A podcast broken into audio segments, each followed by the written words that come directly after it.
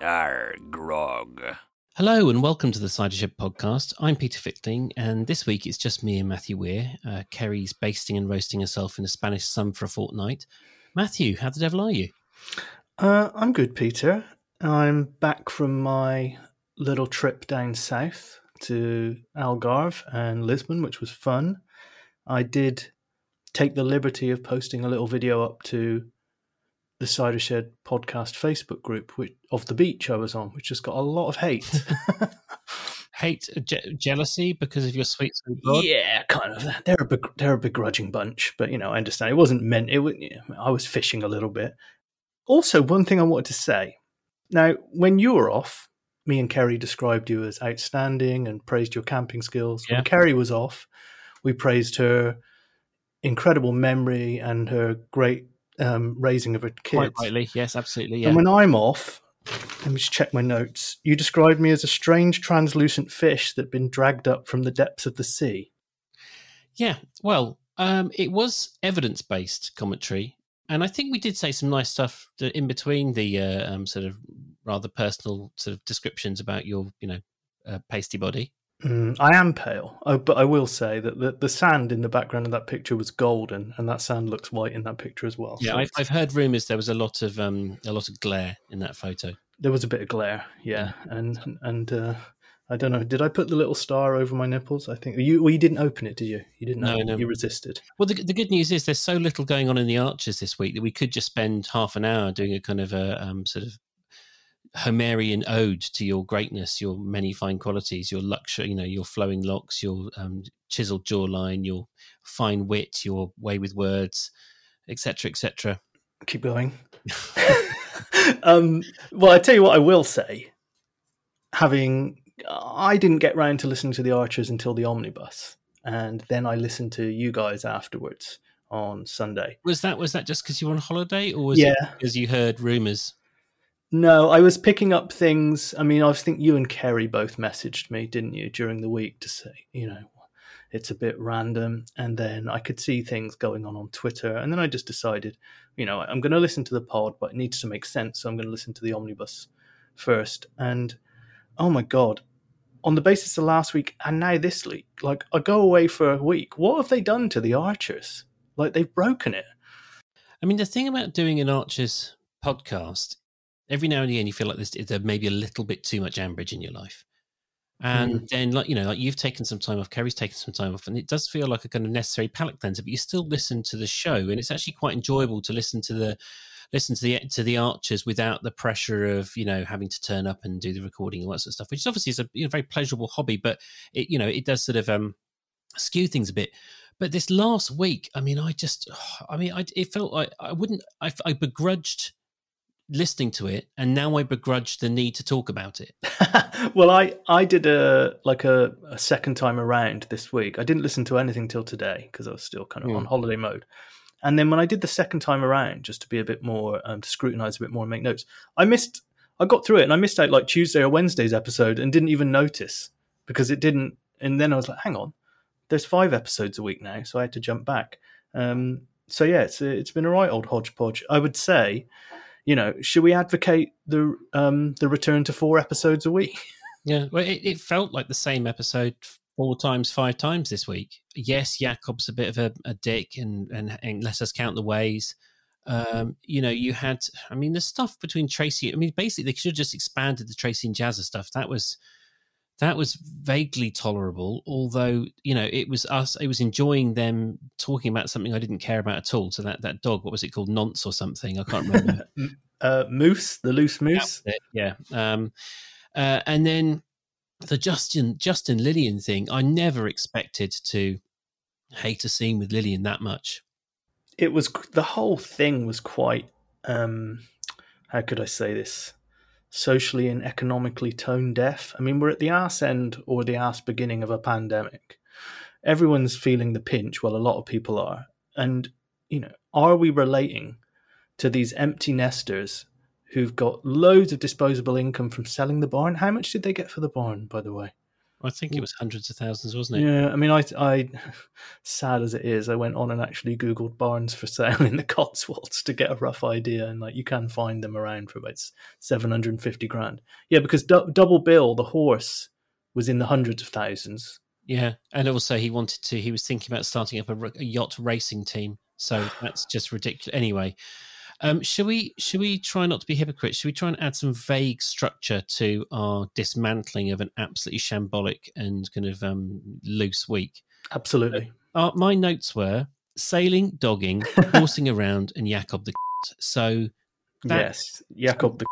I mean, fun, funnily enough, there was that thing flying around on Twitter today. Did you see it about what words were not approved of using on the Beeb or on TV? I think it was in the eighties. Did you see that? yeah, So you couldn't say, as it said, as a rule, no way you can't say f- wank, spunk, sma, and Jesus Christ for some Okay. reason.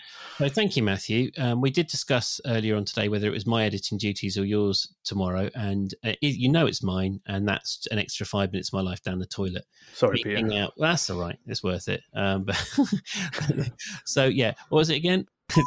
and wank, twat, spunk, Jesus Christ. But you can say bugger, bastard, bloody, bloody, sod, bollocks, bleeding prat, dickhead, prick, oh God, and Jesus. So funnily enough, you can't say you can't say Jesus Christ, but you can if you app this is filed under if you absolutely have to, you can say Jesus. Right. Okay. Well, that's good to know. I'm, I'm gonna have to come up with my own kind of like BBC guidance set of rules. I might have to sort of send them around to you and Keri later. It's kind of like you know, well, you'll be able to just follow the beeping tomorrow. Oh, I mean, for goodness sake. I mean, we came on, we actually hooked up online at about eight o'clock, but I mean, it was a whole other show before we pressed record, wasn't it? We got all the libelous stuff out of the way. Yeah. Things that we can't be sued now for all of the stuff that we said Half we an hour on. of um, half an hour of um, terrible stag do's. Um, Yes. let's let's tick it off one by one then. So we start so sailing, dogging, horsing around, and Jakob. So Mhm. the sailing, right? The first thing about that was that, uh, like you said, one, it's wildly offensive. The just the inappropriateness inappropriateness of it all. Uh, also, the inconsistency of Justin's wealth. Like, so they'll have these kind of petty grievances about money knocking around Ambridge, and they'll also be arguing about kind of I'm inventing this now, but kind of I don't know, like um, veterinary bills for Ruby or something. And then all of a sudden, Justin, you know, is Justin's kind of whimsically talking about whether he's going to sail to the other side of the world or start up a, a, a racing team. And it's just, I've said this before. Is he, I think he's supposed to be Barclays Brothers rich, isn't he? Yeah, I think so. Why is it burning a hole in his pocket so much? That's what I don't get. And this idea that at the end of tonight's episode, Lilian's there saying maybe we could sponsor a hockey team. Um, it's very strange. So I, I presumably, Hockey. She meant to say hockey. Maybe we could sponsor hockey. I mean, this is the kind, you know, that's the kind of money they're talking about.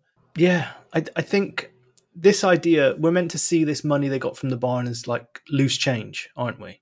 Hmm. That, that he just wants to, you know, I mean, what's your, what's, what, I mean, I guess what would be an equivalent amount for us? I mean, I mean, are we talking? It'd be like a thousand pounds for us, wouldn't it? That sort of like, you know, it's kind of like, well, it's a, it's enough, it's enough money. No, because I'd still want to do something responsible with a thousand pounds. Mm, I mean, I got the last time I was handed like about a thousand. Um, I went and bought a Nikon camera, a decent camera that I wanted. So maybe it's the equivalent of that, I guess. I don't know. Yeah. But I would, you know, they're on about a ski lodge. They were going to do the whole ski lodge thing, a corporate box at Felpersham City. Actually, I actually quite like the idea of that. That could have been quite a, that could have dragged in a whole load of um, interesting plot lines. Yeah, I'd I would love a kind of a, a local um, grassroots football team storyline. That would be good. A, a day in the box gets put up as a prize at the fete. Eddie wins it. Um, insert shenanigans and hilarity. Yeah, and I, I also like the idea of you know Justin ending up becoming a major stakeholder in Felpersham City and kind of becoming this Daniel Levy type figure in Borsetshire. I would quite like that as well. Yeah, um, Justin decides to go down to the to the um, change room at half time to give the lads a bit of a G up, and ends up being pinned against the wall by a kind of uncompromising Roy Keane esque sort of uh, captain. Yeah, I mean, they're are they leading us anywhere with this? Because Justin, okay, Sorry to interrupt, Matthew, but I hadn't even considered they might be. Uh, well, this is the thing, though, isn't it? Because I felt that this whole trip to the Isle of Wight was a vehicle for Justin to discover something funny about Lilian's past so that then she could throw the daffodil photo back in his face. So they would this whole round trip for them just to do that. But there was that moment where he was with Tony in the workshop and he started getting very interested in minute, you know, miniature railways. And he was thinking about the business side of that, and that never went anywhere. I'm sure there was another thing that escapes me now that he was he was pondering as well as a business interest. Um, purple velour jumpsuits, maybe yeah, those onesies that they had on lockdown. Um, but yeah, I, I, I just don't. It just doesn't chime with me at all. Like these very rich people in, I guess, what are we saying? Lilian and Justin are in their sixties, early seventies. I'm going to get pelters for this, aren't I? Because I said that um, Roy was in his early fifties and he's actually forty-two. So Roy is actually Roy, who's out there being a serial shagger on the internet, is younger than you and I, Peter. Oh well, I mean, this this is the problem. Is how they're written, isn't it? I mean, they they have. I think the youngest writer on the Archers is is that um, a woman they added maybe a, a month or two ago. Mm-hmm. Some good episodes. She's a good writer, but um, she's I think she's in her early thirties. So she's the she's their you know kind of like um, voice of the youth this Lilian and Justin storyline felt like it was bloody written by Rees Mogg and Marie Antoinette while they were staying over at Chipping Norton in the Cotswolds. It was just so out of touch. I thought. The thing is, imagine if you had listen, you listened to an alternative version where it the joke, uh, the you know the hilarious story that was hanging over um, Lilian was actually genuinely hilarious, and the scripting and acting for her sort of like you know frenemy from years gone by was was was amazing and on point. It could have you you could sort of put aside the kind of the the slightly clanging nature of the you know the. Uh, the, you know the, the, how the rich spend their money compared to the rest of us but but that you know but it was all it was all awful I mean that, I think that was that's the point isn't it like you know if it was entertaining we would have forgiven a lot yeah she was just another Lilian as well wasn't she I don't mean to kind of you know put characters down particularly but um it was just another, a slightly more one-upmanship version of Lilian. I felt, you know, all the all the cliches were there. She was awful. I mean, I was like heard that repeated use of the word "hun." Yes, got very irritating very very quickly, and I kind of. Um, it reminded me of when I spoiled the usual suspects for myself, where I was starting to I was starting to kind of watch the scripting rather than enjoy the performance. So I was just kind of like, was, I was like, oh, another hun. Okay, was that an improvised one? Is this, an, is this something the actress has added? Is this surely it can't be in the script? No one could write the script like this. You know, it's just too terrible. Mm, yeah, I mean, it's it's the difference between what people would type and what people would say, isn't it? Hun is very was very um, popular on the internet about 10, 15 years ago, but I don't think anyone ever asks somebody, "Are you okay, hun?" unless they're doing it um, completely uh, as a joke. I don't think people actually use that term, but I might be wrong. Well, I'm happy. It was this is the thing. It's like um, every now and again, someone will sort of talk to me about the charts. About you know, they'll be like, "Oh, you know, have you heard? You know, what's top of the charts? Or you know, what's in the charts? Something." You know, I'm I'm very happily at that age now where it's a complete irrelevance. They might as well be talking about I don't know, pigeon population of Jupiter or something. It's you know, it's completely inconsequential to me. And so yeah, like you know, um, uh, uh, how how often people say hun or like this new trend of everyone's like big lads or beefy lads or big boys. You know what? If you watch YouTube videos, everyone's banging on about boys or lads all the time. Anyway, sorry, now I really am making myself sound like a granddad. But yeah, it's just it's all it's all gone. It's it means nothing to me. Yeah, I'm I'm lost with. I mean, Radio One. That's just a, something else that exists in the ether. I have no knowledge of what goes on on Radio One anymore. I'm looking forward to. Um, I'm quite looking forward to sort of going through my kind of a, uh, um, renaissance when my son reaches a certain age. When no doubt I'll suddenly be like, "Oh God, this this is quite good. Is this in the hit parade?" It's like, "Oh yes, this has got a good beat, hasn't it?" You know, I'll be. Um, I'm quite looking forward to that. Oh no, put put that one on again. Oh, but can we maybe we could buy the whole album? you can, yes, you can get a compact disc. And you're yeah, and Cyrus is going to go. What is an album? What are you talking about? Exactly. Uh, you'll have to get Cyrus to make you make you um, go down to um, Dixon's and get some TDK C90s and make you some mix cassettes. I would love to go to the Dixon's and um, you know, but I, do you know that might be. I watch a I watch a YouTube video which is all kind of retro audio stuff, and that would be that would be lovely, just like a kind of time machine, like a Tandy's, like a proper 1980s Tandy's. Got to walk into there and go Uh, to CB radio. I'm going to tell you something now, which I probably shouldn't. I won't mention the name. But I had a colleague in Ireland who's our age, Peter. And I don't know if you remember, but in the late 80s, the the Amiga computer and the Atari ST, they were the um, the aristocracy of Oh. gaming computers. I, I, I knew people with them. Yeah, and as a treat, his parents took him down to an electrical store in Dublin. I don't know which one it was, and the he had to choose between the two, the Amiga and the ST. And the helpful guy that was working there, the sales assistant, said to him, "Well, the Amiga comes with a mouse." And my friend's mum said, "But we've got a cat." That's a, that just sounds like a terrible, terrible old joke. no, it happened. Unless he was making it up when he told me. He said he said that his mum actually believed it was a cat. You will hear that joke in the Archers within the next couple of weeks if they keep their current form going up. Mm. as a joke, written as a joke, not as a true story. Yeah, yeah, maybe. I mean, there were.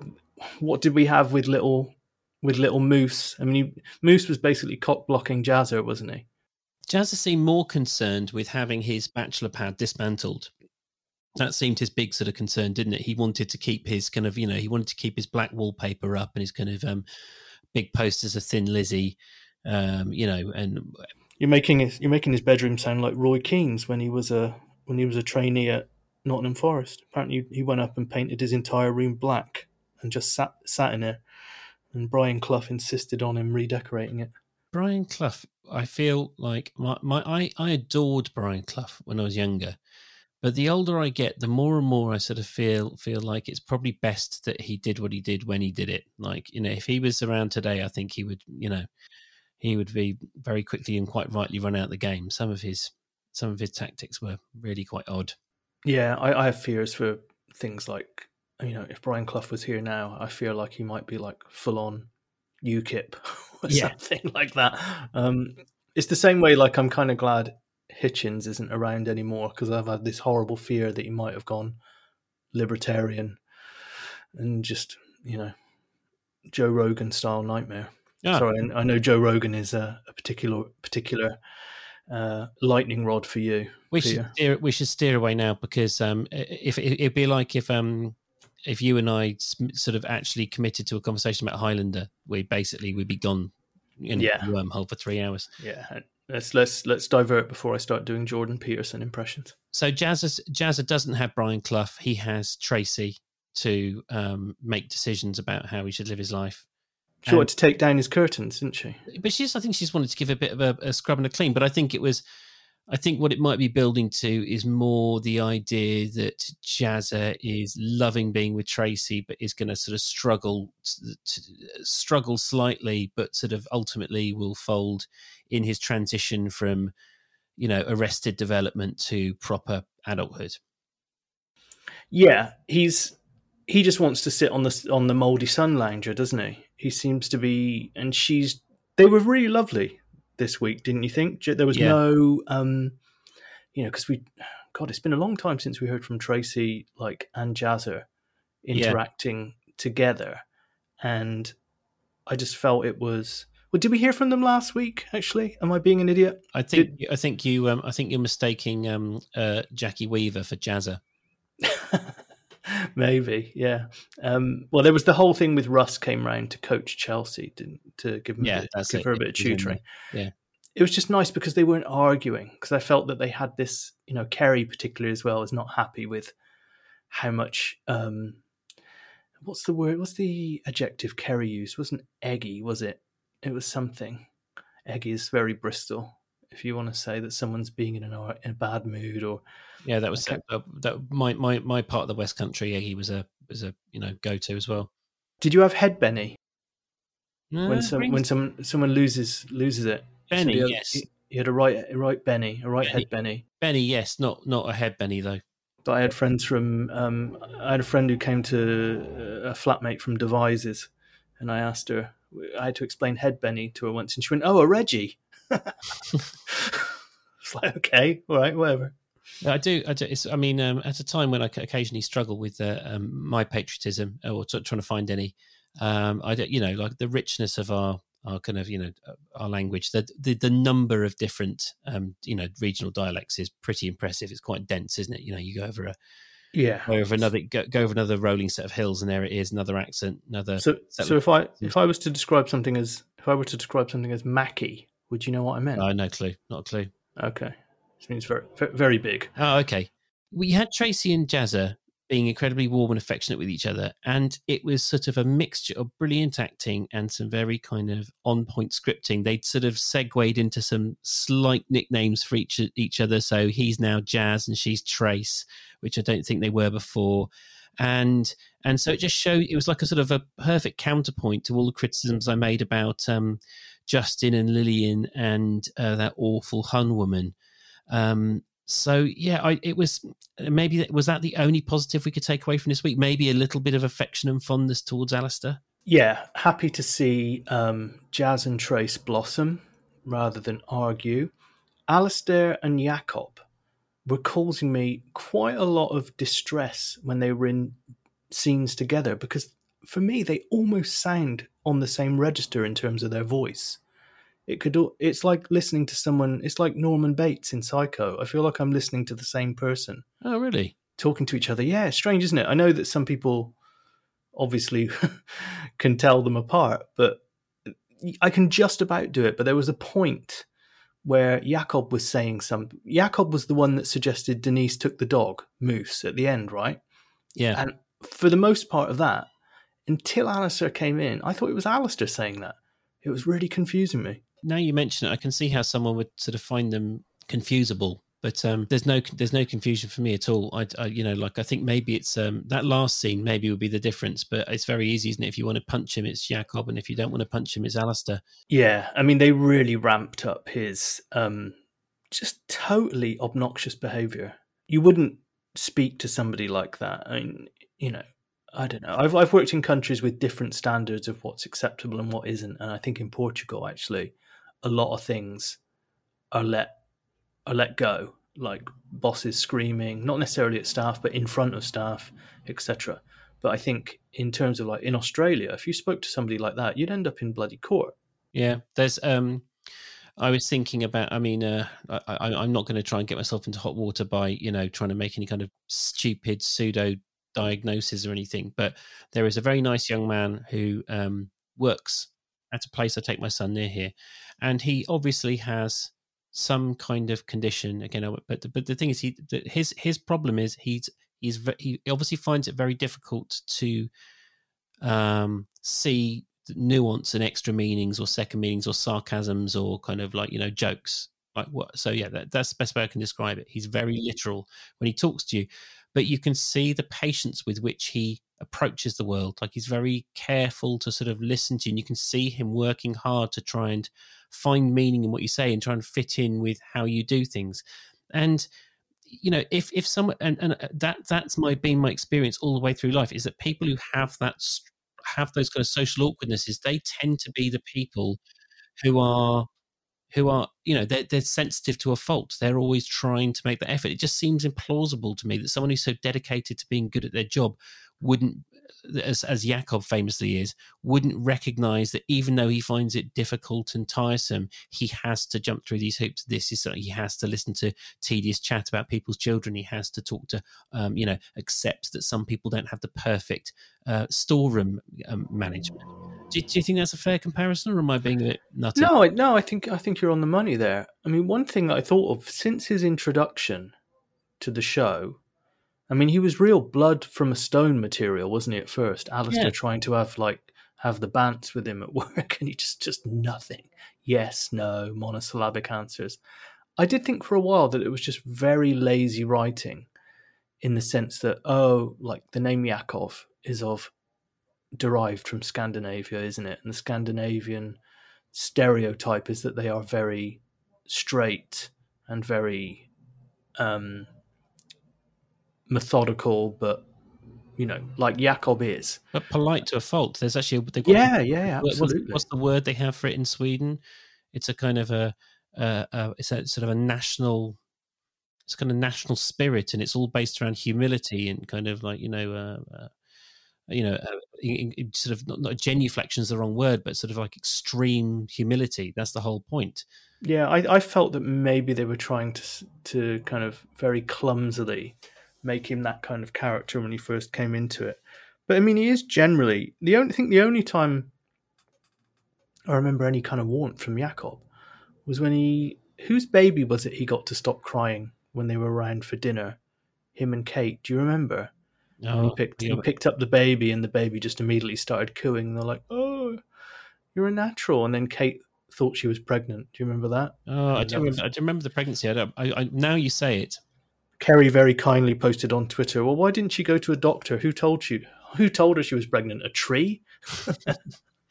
Keri's a very sensitive woman. Uh, oh, we, oh, we haven't done. I mean, did, did Keri get enough praise last time? Are we supposed to? Uh, uh, I don't know how it works now. You maybe feel oversensitive from, from the beginning when you told me off for not praising you. Are we supposed praising to, absent friends. we, no, always have just... to praise, do we always have to praise absent friends, or can we? Uh, no, I mean, we know Keri's wonderful. Um, I mean, she she messaged us last night, didn't she? Kind of an emergency thing. Can someone take over the Cider Shed Twitter because I've just ordered I've just ordered a second drink, and uh, I stood up to the plate and then promptly treated that plate like it was at a Greek wedding and smashed it on the floor and totally forgot. Yeah, Keri Keri does a, a fine fine job with the twitters, but um, yeah, we, um, well, you know, she is much she's much missed.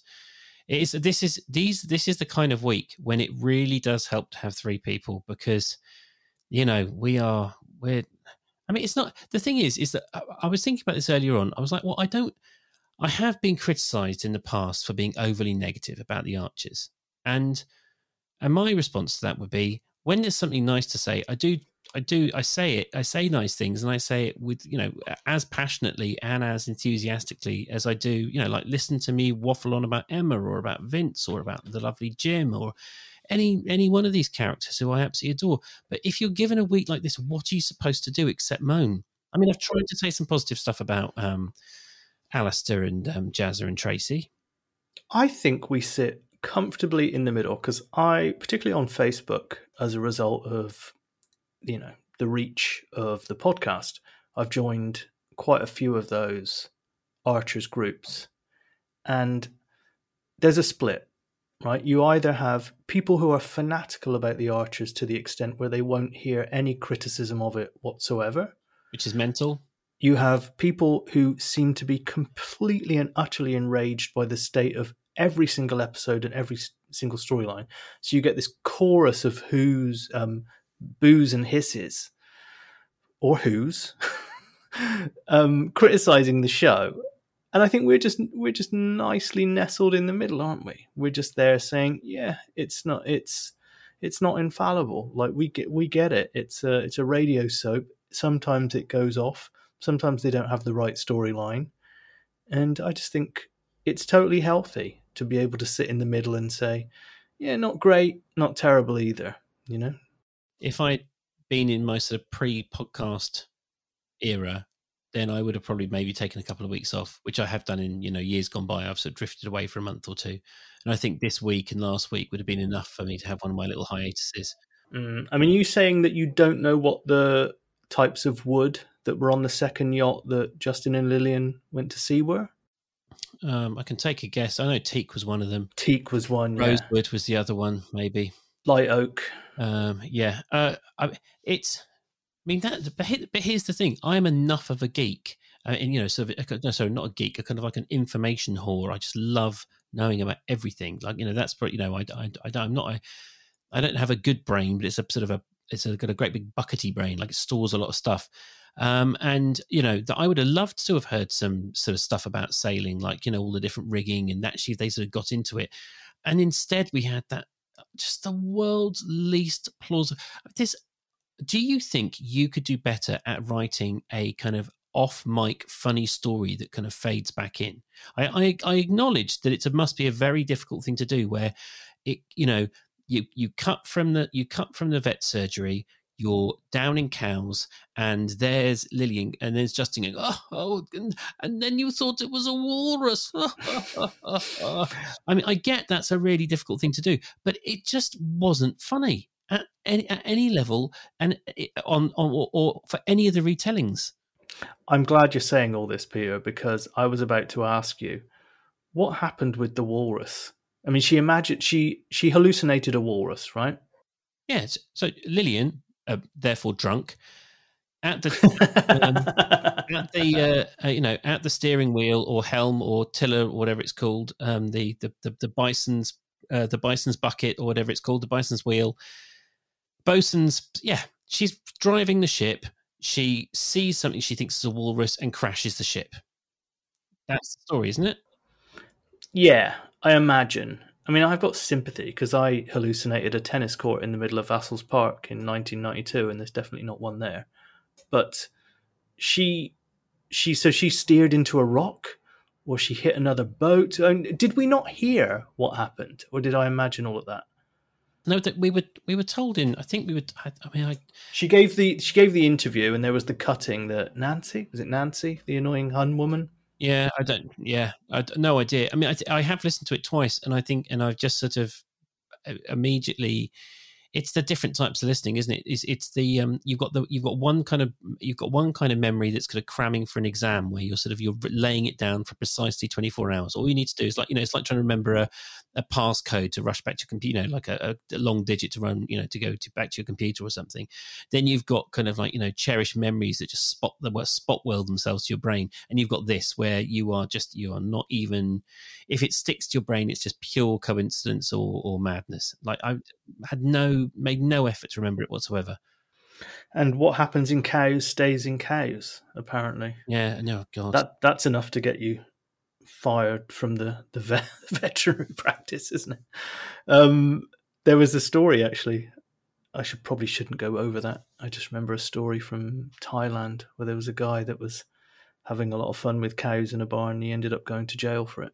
But that's a whole other show. That's not just Thailand. I mean, uh, there was a guy in Newcastle about 20 years ago. I remember he was uh, uh, he was making sweet, sweet love with a goat, and uh, a train broke down next to the allotments where it was happening. So Oh, okay. Was there a good pun headline for that? um, I don't know, um, me, me so horny or something. I don't know. that link together the two stories. um, you know, that's uh, Thailand and um, yeah, it is a bit, isn't it? So, if you can believe it, um, we've just actually had to cut out an even worse story um, involving even worse stuff. So, Matthew, what, what other animals can we talk about? Well, we could talk about Double Bill. He is it Double Bill, the druggy horse? Oh, right. Yes. Yes. I mean, we, yeah, we, we, we've talked about all these preposterous things with uh, Lilian and Justin, and we never even got to, to the first one. Um, And that, that was driving through most of the episode, wasn't it? I mean, you're I mean, as we said, how much did they get for the barn?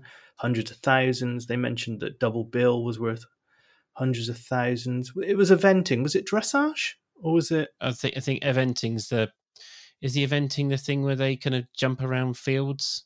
I think maybe a show, well show jumping? Maybe. No, I think that's a, that's that's that's smaller fences in a smaller field. Uh, Yeah. oh, you're surprised me here because I thought you were slightly of horsey stock, Peter. Ah, I I I am from uh I might the the part of my family that might know about this stuff is a kind of um uh, sort of arriviste uh sort of um sort of part but the the, the the the the small amount of money that was made was immediately lost so I don't think that that lot got to hang around with the horsey set for very long.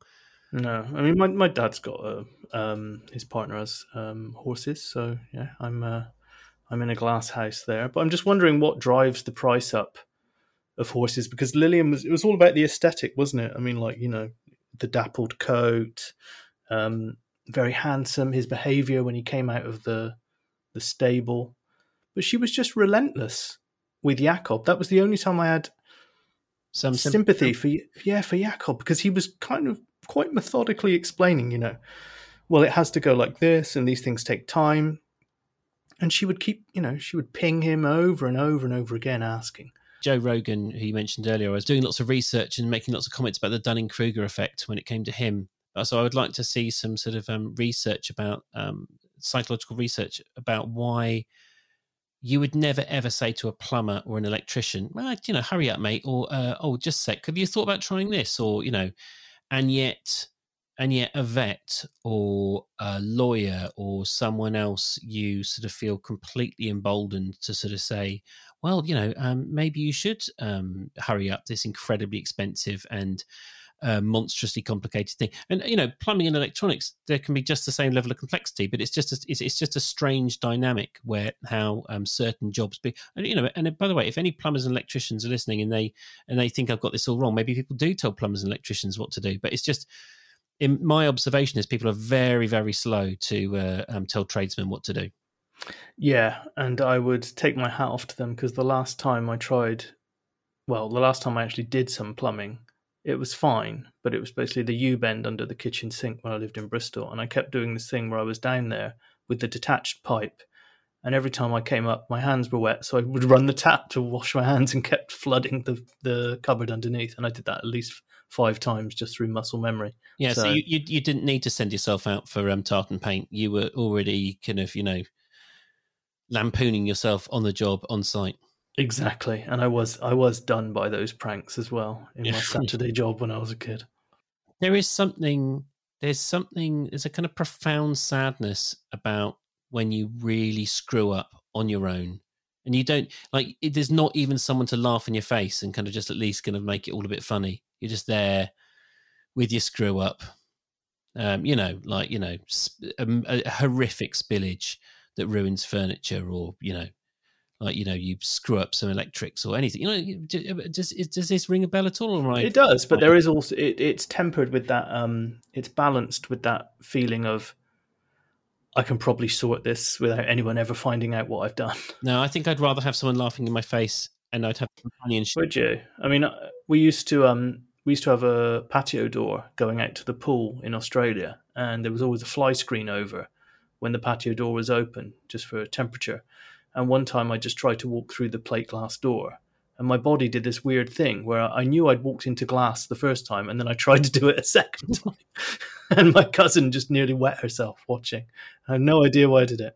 It's the it's those moments when real life, if someone acted it, it they, the director would walk over and go, "No, no, no, no, too much." Yes, too much, too much. Yeah, what the hell do you think you're doing? A double door walk?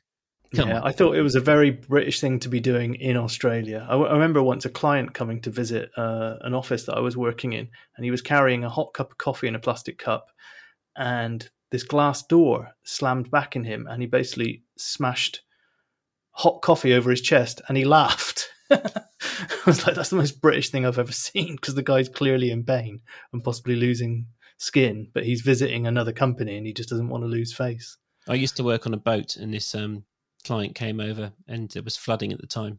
And she said, Oh my God, what, how on earth do you guys cope with the floods? and everyone was just looking at the floor, waiting who was going to sort of have the courage to sort of point out the um, blindingly obvious. We were absolutely fine. So, Matthew, the one thing I think we haven't talked about is Denise. Is she going to be a character staying around? I wanted to stay around. I liked her a lot. Um, I actually thought she was she's maybe the most rounded character this week. Yeah, absolutely. Um, I when she said to Jakob, "Do you even know what's going on with my kids?" I was screaming at the radio, going, "Yeah, her daughter's going to university." Blah, blah. And it was like, "Yeah, he doesn't know, does he?" She was great, and I liked the way that she handed in a notice where she said, "You know, I was going to drive my daughter to university that day and take that time off in lieu for working today, but that doesn't matter because the third point, yeah. I quit." Um, and Jakob came crawling back to say that they'd had some unsatisfactory help in the form of Tracy. I like Tracy's kind of approach, which is if you don't apologize, I'm going to burn the whole practice down. yeah, I, I, did. I did think um, there was one moment where, and it was it was obviously a little cheeky th- sort of scene ender, but where Jakob kind of said, and um, and and actually, you you might be missing you might be missing the regular clients here, mightn't you? And I thought that was a you know I did that did make me smile a little bit. So you know I'll give the Archers that they did make me smile once this week. Yeah, he he realised he'd um he'd up, didn't he? And he had to go back and to clear that up, but he was still very reticent. Or I don't even think it's on purpose, is it? He just he's just so socially awkward. And were, were you hinting earlier that maybe he's on some kind of spectrum? Uh, I that this the thing is I know that I know it's a very sensitive topic. Uh, I know and I know people do people diagnose themselves with OCD and they say, "Oh, she's a bit on the spectrum" and all this sort of stuff. So I, I'm very I'm, these days. I'm trying to be very slow for any of that sort of stuff. But I, you know, it that's that would be the colloquial phrase that people would use to sum mm-hmm. up what I was trying to say. Yeah, yeah. I mean, I kind of I I cringed a bit as I said it, to be honest. Yeah, I'm I'm not criticizing you, but I'm just acknowledging the fact that for it might be something.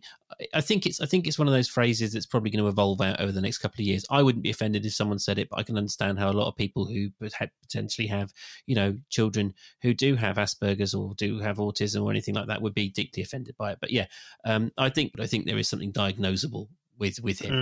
Mm. I mean, I had a friend in Ireland who I had to be told by a mutual friend that it was a case of Asperger's because he his directness would have shamed Keri. Yeah, he, oh, well. he would just tell you stuff to your face about you, and you're like, "Oh, okay, that's a bit crushing."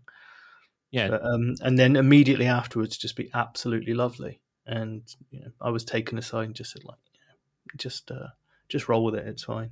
I did like did like that moment where Jakob, talk, speaking of Moose, said he couldn't imagine a more annoying companion than that dog. And I was like, well, you, you date Kate. If not met her. That is a serious plot hole. This idea that they. Do you remember way back when when um Kate was losing her? I'm going to mix up a couple of plots here, so I apologize. But Kate, this is how I remember it. Kate was getting super cross because Jakob was saying, "Oh, you can't live here." I think this was the first time it happened, and then um, he then had to explain to her how much he adored her and you know he basically he couldn't understand why he liked her so much but, but you know but he did even though she was so annoying and, it, and it, everything was fine and then they loved each other. And then they made sort of um then they went away and had sex. But um but that was their kind of way of neatening it up. It's like, oh, it's implausible and ridiculous, but they just do love each other. But it's it's like no, if if Jakob can't even maintain a, a sort of healthy relationship with someone as professional and obviously capable as Denise, then how is he going home and and even being able to put one foot in front of the other in the company of Kate? It just doesn't make any sense. Or is that what they're leading us up to? I don't know. I think that's where they're leading us, don't they? I mean, the other thing I said, and I tweeted out this tonight from the it, it was me on the side who said Twitter tonight. Everyone, so apologies if you didn't like it, but um, uh, I think there were some pretty clunky Easter eggs for Alistair being lonely, didn't you? As well, I think that's that that's feeding in from Shula. Well, he well. he rejected the he rejected that accusation from Tracy, didn't he? Um, he was very offended by that. Mm-hmm. Um, you know, he was kind of like, no, no, no, I'm, I'm, I'm fine. I'm, you know, I'm not lonely. But, um, but how could he not be? Yeah, and I, I, I think they're they're following on from this Shula confession to try and bleed that into the story that maybe he's feeling a little bit downcast because of that. Well, I think he's. I think Alistair's a bit of a catch. He's he's now svelte-ish, where he's lost his flab because he's obviously he's a, you know he's a long distance runner now. He's still running because they reference his shoes this week. Um, he's got, you know, I mean, a very sexy job. It's, you know, professional, competent, well paid, and also, you know, a man, a sen- you know, sensitive man working with animals. Um, he's, you know, maybe he loses some points for living with his dad. I don't know, but he's got a good reason why. And, uh, and actually, you know, if you ever met his dad, you'd realize it is all quite healthy. And I think he's, I think Alice is a bit of a catch. He should be snapped up. I tell you what, I am getting pissed about lack of Jim just hearing about Jim, yeah, you know, through through other people, like where is he? He should be. I know he's off in Scotland with his daughter, but not having that. I want I want Jim in the house, even if it is the uh, a massive scene when the Cicero mug gets smashed. But no, I, I know what you mean about Alistair. Yeah, he's um he's one of the more likable characters, isn't he? He, he doesn't set the world alight, but mm. He's uh, particularly as an opposing force to the the J Man Jakob, who's wrecking everyone's head this week. He's he is a. I mean, if you need some tofu to sort of mop up the surrounding flavors, then um, yeah, Alistair does a good job. He's in there. Uh-huh. Um, but um, talking of um, people who everyone is sick of hearing about, but not actually hearing from, Keri's away next week as well, isn't she?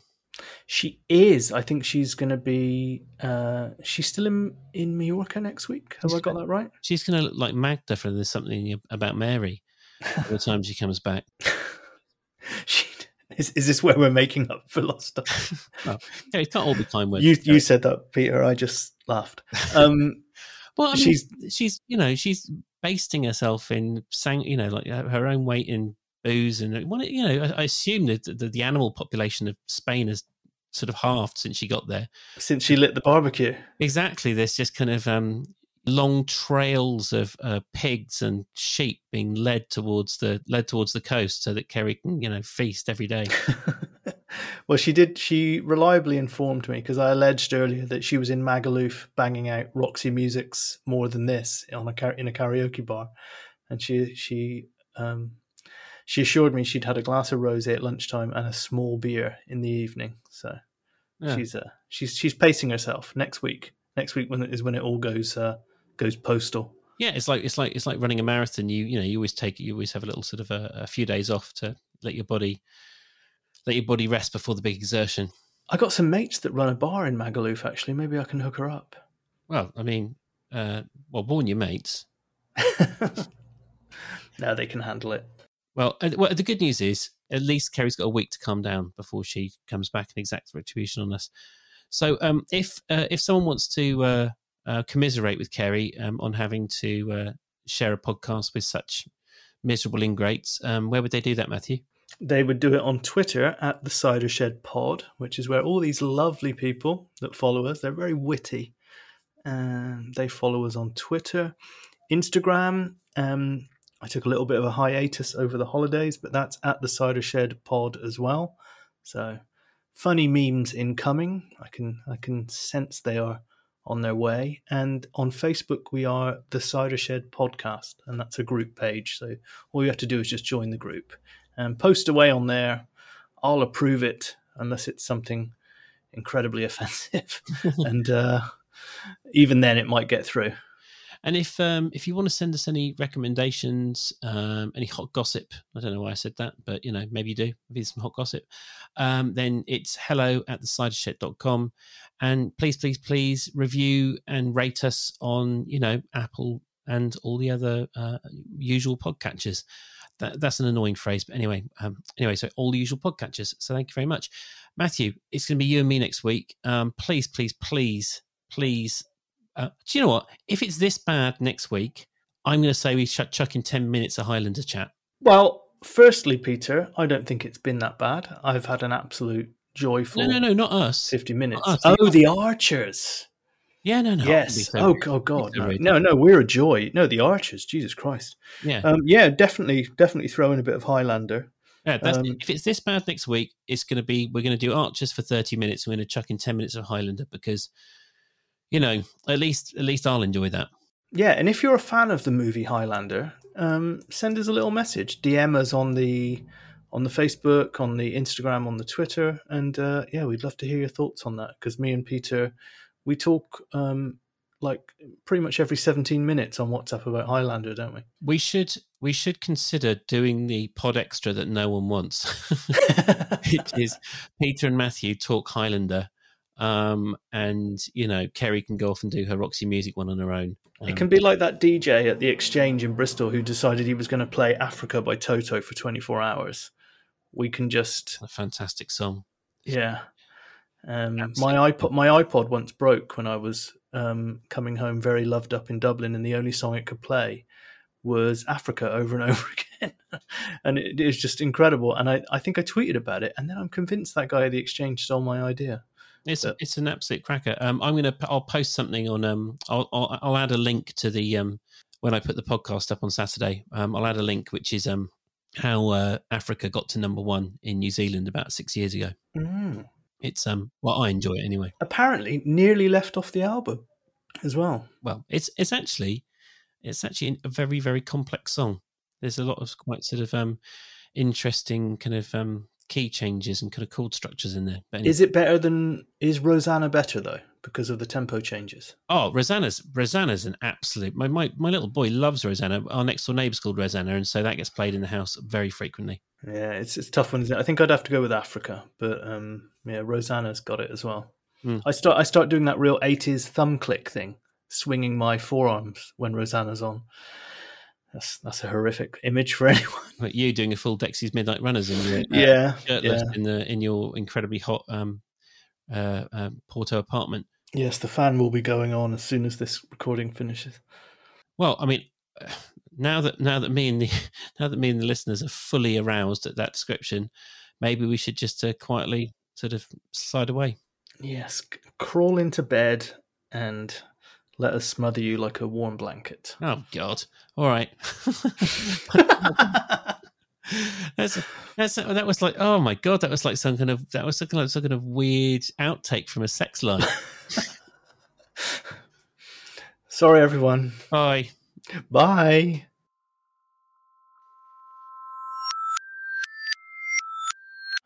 Grog.